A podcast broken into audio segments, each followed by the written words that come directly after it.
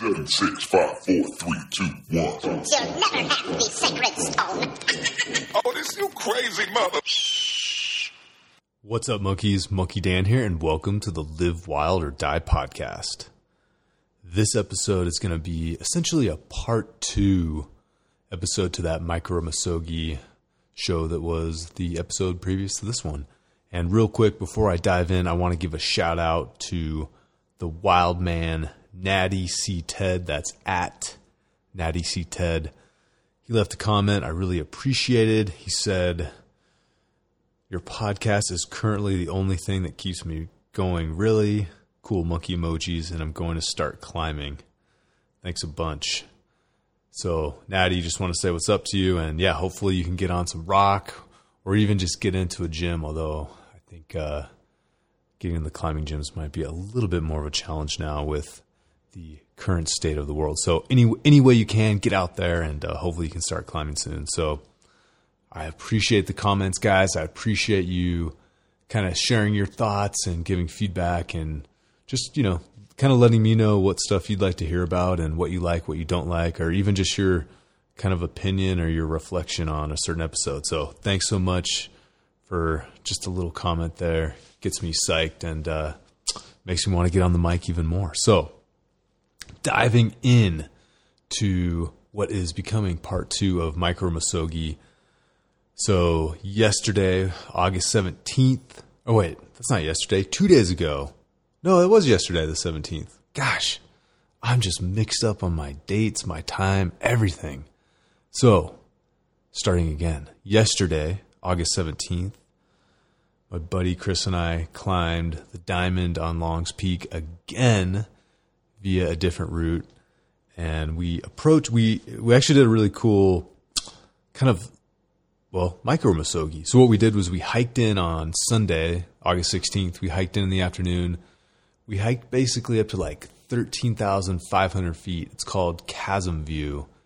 It's this crazy little notch on the side of the mountain that you look across this, you know, 2,000 foot, 2,500 foot drop down to a glacier, and the diamond is the east face of Longs Peak, and you're just you're standing right there. It's it's a really crazy spot to be. So we hiked up to this notch, and then we rappelled 500 feet down to a ledge at the base of the diamond called Broadway Ledge, which isn't really that broad.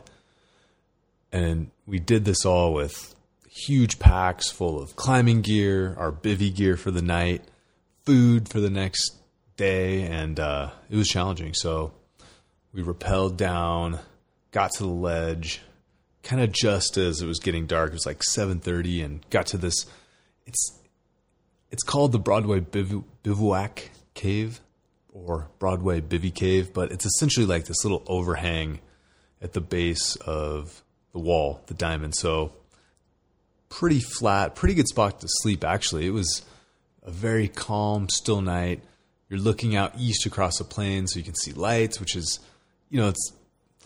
I'd honestly prefer to be looking across just a, a pure wilderness, but it is kind of. It's just it's a unique place to spend the night, and just you're so removed, you're so close, you can still see it. So that was awesome. Good shooting stars, and uh, unfortunately, I didn't sleep super well at that altitude. It's you know even though we live at you know 5,500 feet here in Colorado, going up to 13,500 feet, just my heart rate was pretty jacked, and I always get this kind of pre-climb or pre-big climb jitter So didn't sleep much Sunday night, but we got up at 4 a.m. Got ready in the dark and started climbing in the dark. We did the it's actually the easiest route on the diamond. It's called the casual route. For anyone that knows anything about climbing, it's rated 510, but it is definitely not casual, but uh, super fun and highly recommended. So started climbing in the dark, which you know, I'm always a little hesitant to do, but then once you actually start doing it, it's not that bad because you're in this little bubble of light. You have pretty good, you know, you can see quite well, especially if you have a good headlamp, and uh, you don't notice the exposure as much, which was always interesting to me. So, started climbing in the dark. The only downside is especially when you're alpine climbing and it's a little more broken terrain, it's harder to tell exactly which way to go because you can't see the bigger picture. So it's a little slower starting in the dark, but what's really cool when you're up that high, you get an early sunrise. Just if you think about the angle of the sun rising, you're higher up, so you get a little bit of an early sunrise. So, you know, we started at 5 a.m. by 5:20, 5:30, you could see pretty much totally fine without a headlamp. So that was a huge help. But overall, it went really well. You know, last week we got our asses kicked. I mean, it was just we. I was felt so far out of my element. I just, I, uh, I kind of had this like I want to go back and do it better. So picked a little bit easier line, which, you know, that was just what had to happen to get it done this way. So we actually there's there's not much else really remarkable about it except that you know we slept on this crazy ledge way up in the side of a mountain started climbing in the dark early the the climbing itself went quite well pretty easy overall no hiccups went smooth got to we didn't actually top out the mountain this time because there was weather coming in and last year man we got caught in a storm and that it's just so terrifying again when you're up that high in this high alpine cirque when the lightning and thunder goes off, it's just like it shakes your soul, man. And uh, I, I'm sure it's going to happen again, but I really am trying hard to avoid getting caught out in these storms. You're just you're so exposed out there, and it's just it's terrifying. It truly is. It's a terrifying experience, and you're just there's nothing you can do. So we got down. I think we finished the route at like 10 30 11 in the morning and then we were you you rappel the face which that was actually the scariest part you know it's a dead vertical or overhanging wall so you top out on this ledge and then you rappel back down to broadway ledge which is where we spent the night then we did a few more rappels back to the glacier and then hiked out on a trail. So you know nine rappels on a really vertical face was uh that definitely got my heartbeat my heart rate up. Because basically you so you set up your ropes, you rappel down the rope to an anchor, which is essentially these bolts drilled into the side of the mountain, and they're they're strong, they're legit, assuming whoever put them in put them in correctly. But it's not like you know, it's not like there's anyone up there checking them to make sure they're they're good to go. You kind of got to make sure you know, okay, this looks solid. And then essentially what you do is you get to the end of the rope, clip into these bolts, and then you're just you're hanging off the side of this wall, just in a total sea of granite. And uh, then your partner comes down, and then you pull the ropes, thread them through these rings that are attached to the bolts, and then you repeat the process. So, you know, if your rope gets stuck or something, it just creates a huge adventure, for lack of a better word, which you really don't want to be doing at that point. You know, with weather moving in, and you know, if you get stuck out there there's not really cell service. There are other climbers up there typically during the summer, but man, like if you lost your ropes or you know, just something weird happened, it would not be a fun place to hang out for a long time. So we got down, luckily, no problem, and uh, it's just it's always the feeling of relief you get. It's so much fun climbing and being high and exposed like that. I love it. But there's also this feeling you get when you get back to flat ground and it's just you can finally relax for just that second. It's a very special feeling. It's like I I, I noticed this last week. It's I'm, I'm so tense the whole time up there. Just you're on this high alert that again, as soon as you get back to flat ground, it's just like this one second you get to kind of, and then, and then the, then the tension comes back a few minutes later for some other reason. But it's uh, I've always noticed, man, there's all these different things like, you know, for lack of a better word, you kind of have to suffer to get to these feelings of that true relaxation and just calmness and peace of mind. You know, I think yoga is a great example. You know, you do this hard, intense, especially power yoga, maybe hot yoga. It's not super comfortable. It's even painful. It's hard. You're struggling, but then you get to the end and the, uh, shavasana, where you kind of just get to relax and lay there for a second. You gotta you gotta earn that. You can, you can never just get there on its own, or at least I don't really see how that would make sense. So it's been the same thing with these misogi, micro misogi, and just adventure lifestyle. You know, it's um, it's not always necessarily. I don't want to say fun in the moment, but you do these things and it makes coming back, or at least that moment of relaxation, that much better. So I mentioned this last week, but I would really encourage anyone listening to just, you know, don't be afraid to push your limits and maybe set a big goal that you're not sure that you're able to even do. And then you get to have a little bit of fun and even some adventure finding out. So this is our fourth time up in that Longs Peak Diamond area this summer. The first two times we failed hard. And, you know, the first reason was first time we went up there, there was ice falling off the side of the mountain. The second time, we just got a super late start, and it just, you know, it did not make. You, we didn't want to be on the wall overnight, essentially.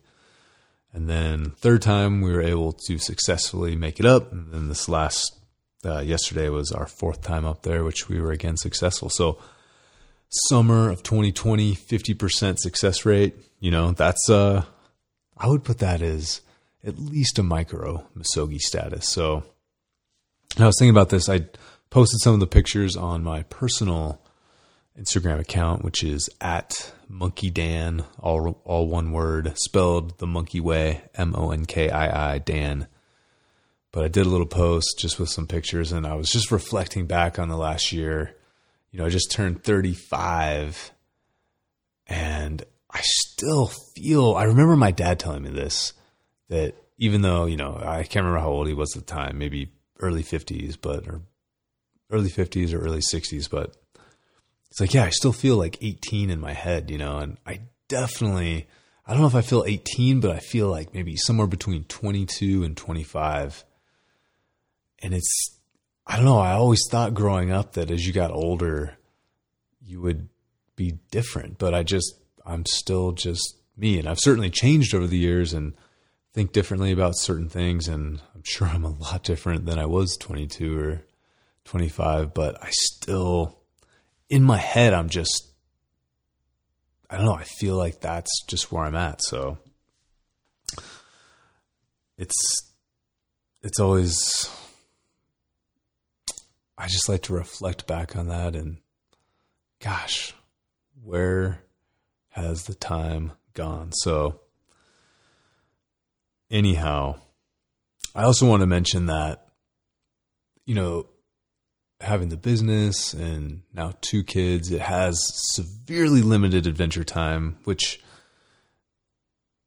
that's, I want to be uh, definitely politically correct till I say this, but you know, sometimes I just, I, I get, I honestly, I just, I get bummed. I can't get out as much, but at the same time, it's like, you know, you wouldn't give up obviously having two girls, an awesome wife, uh, a business that I love to run and interact with wild monkeys, like probably people listening to this. So there's a lot of stuff I would never trade, but there's always that kind of FOMO, like, oh man, must be nice to be able to do all that stuff. So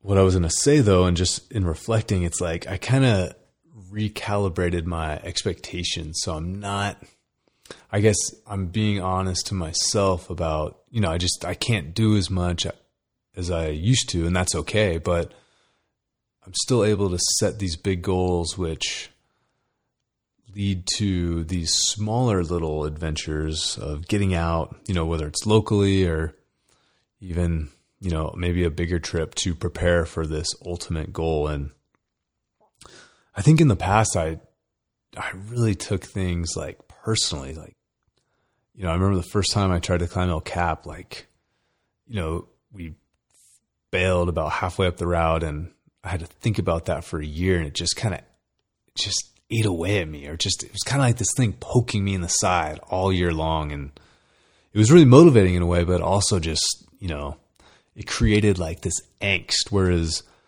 i think now these goals i'm trying to set or at least these um i'm trying to be more intentional about it and just, you know, still set goals, still have these big dreams and objectives, but also, I don't know, not take it. I don't think seriously is the right word, but maybe don't take it as personally or let it identify me as much as maybe I used to. So I guess, you know, I'm going into these things maybe being okay with knowing that, well, it might not be successful and that's okay. And that's kind of the point, which, you know, again, bringing it back to the Misogi, that's the whole point of the Misogi. It's to push the boundaries and kind of find that point where you grow and you learn. So, you know, it's just, again, trying to reflect and just live this examined life, which I got that from Yvon Chouinard. I can't remember the exact quote, but he was saying something about how, you know, you should always living an examined life is really one of the most important things. You know, you should, you know, constantly be. Well, maybe that's not true. Let me let's take a step back. I don't think I need to be micro, or would I suggest that anyone kind of micro analyze their every action or every thought they've ever had. But I do definitely think that taking a step back, whether it's a vacation, your birthday, a holiday, whatever it is, take that time. It's important to regularly take that time to reflect on where you've been, where you've been, where you're going, and kind of compare that to your values and your goals. So I think there's a nuanced way to think about that examined life. But I always, I really just appreciated that thought. And, you know, the birthday has always been kind of a good time to look back at that as well as the new year. But, you know, the whole new year resolution thing is, I don't know. I'm not, again, it's a good time, I think, to reflect. And, you know, if it's, if it does work for you as a catalyst for change, then by all means go for it. But, you know, I think a, a random Tuesday morning in October is also a great time to make a drastic change if you need to in your life. So do what works for you. But Thank you, everyone, for tuning in to the Live Wild or Die podcast. I'm working on some more guests, so we'll get some more interview, interviews going. And send your questions our way info at monkii.co. And gosh, there's all these podcast platforms now. So if there's a certain platform that you love, also let me know and we can try and get the podcast on that. Lastly, a we would be wildly appreciative if you could leave a review. Really helps just spread the good word of the wild and uh, get more monkeys, grow the monkey family. So, yeah, if you can take the time, leave a five star review, maybe a few sentences of what you like. And uh, yeah, we really appreciate that. So, thank you again for everyone to tuning in. I'll see you out there. Monkey on.